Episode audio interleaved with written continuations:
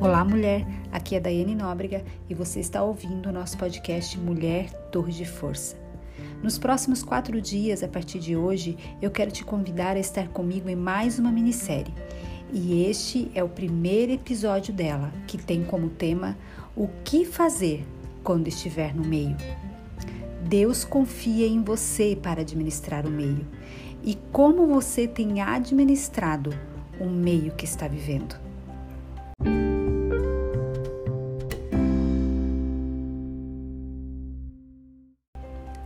Josué, capítulo 4, versos de 1 a 9. Eu vou ler, eu gostaria que se você pudesse pegar a sua Bíblia digital, a sua Bíblia física, para que você me acompanhasse nessa leitura. O tema dessa leitura é os monumentos da travessia do Jordão. Quando todo o povo havia atravessado o Jordão, o Senhor disse a Josué: Escolha doze homens, um de cada tribo, e dê a eles as seguintes ordens: Peguem doze pedras do local onde os sacerdotes estão parados no meio do rio. Levem as pedras com vocês e as amontoem no lugar onde vão acompanhar, onde vão acampar essa noite. Então Josué convocou os doze homens que havia escolhido, um de cada tribo de Israel, e lhes disse: Vão até o meio do Jordão, à frente da arca do Senhor seu Deus. Cada um de vocês pegue uma pedra e carregue-a sobre o ombro. Serão doze pedras no total, uma para cada tribo de Israel elas serão um monumento entre vocês. No futuro, seus filhos perguntarão: o que significam essas pedras? E vocês dirão: elas servem para nos lembrar que o Rio Jordão parou de correr quando a arca da aliança do Senhor passou por ele. Essas pedras serão uma recordação no meio dos israelitas para sempre. Assim, os israelitas fizeram como Josué havia ordenado pegaram doze pedras no meio do Jordão, uma para cada tribo, exatamente como o Senhor tinha dito a Josué. Levaram as pedras ao lugar onde acamparam aquela noite e as deixaram ali. Josué também ergueu um monumento com doze pedras no meio do Jordão, no lugar onde haviam parado os sacerdotes que levavam a arca da aliança. E essas pedras estão lá até hoje. O que fazer quando estivermos no meio? No meio do caminho, no meio da jornada, no meio dos sonhos, dos destinos, do propósito, no meio de uma crise, o que fazer? O povo de Israel, aqui nessa passagem, estava no meio. Eles não estavam nem na alegria da saída do Egito, nem na euforia da entrada na terra prometida. Eles estavam no meio da história. Não estavam vibrando porque não eram mais prisioneiros no Egito, nem porque tinham a expectativa da terra prometida.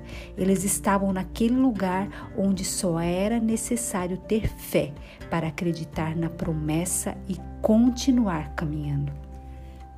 Existem momentos na nossa vida que não estaremos na alegria, no gás do início e nem na euforia da conquista.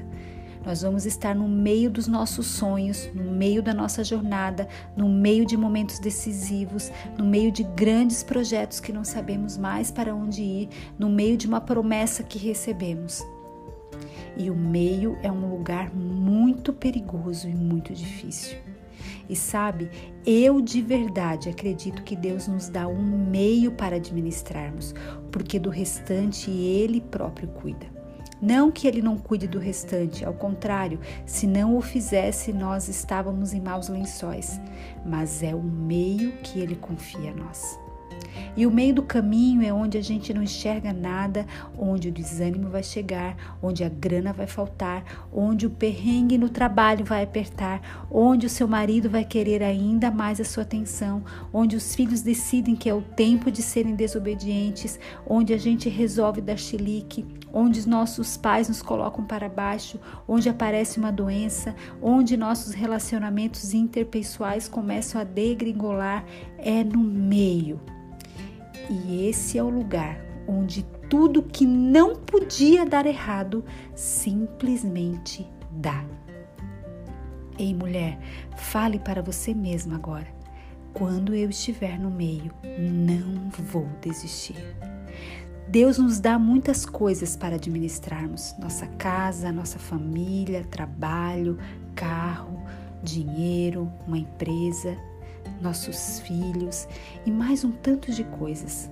O problema é que nós nos comportamos como aquele caseiro que, quando o dono da casa sai, ele chama todos os amigos, os mais bagunceiros, para uma festa numa casa que nem dele é. Faz churrasco, coloca todo mundo na piscina e faz a maior folia. A gente faz desse jeito com as coisas que Deus nos deu. Ei, mulher, preste atenção como você administra as coisas que Deus te deu para administrar. Não é nosso, tudo é dele. Como você tem administrado um meio na sua vida, aquele momento difícil. Entenda, Deus confia em você para administrar o meio. E como você tem administrado o meio que está vivendo, mulher? Talvez, assim como eu, você esteja no meio de uma crise, no meio de um problema na área profissional e dos negócios. Talvez você esteja no meio de uma pressão para tomar uma decisão que pode mudar a sua vida. Talvez você esteja no meio de um problema no seu casamento, no meio de um tratamento sério de saúde. Talvez você esteja no meio da promessa que você recebeu. Ei, e como você tem administrado esse meio na sua vida. Acredite, é Ele quem vai determinar como você vai chegar no fim. Eu vou repetir: é no meio, é o meio, é Ele quem vai determinar como você vai chegar no fim. Minha oração é que Deus te dê sabedoria e temor para administrar esse tempo em sua vida, sua família, nos seus negócios e ministério. Nos próximos três episódios, eu vou te dar três chaves para você passar pelo meio com o coração posicionado para aquilo que Deus tem para você. Mulher, você é forte e corajosa. Você é uma torre de força.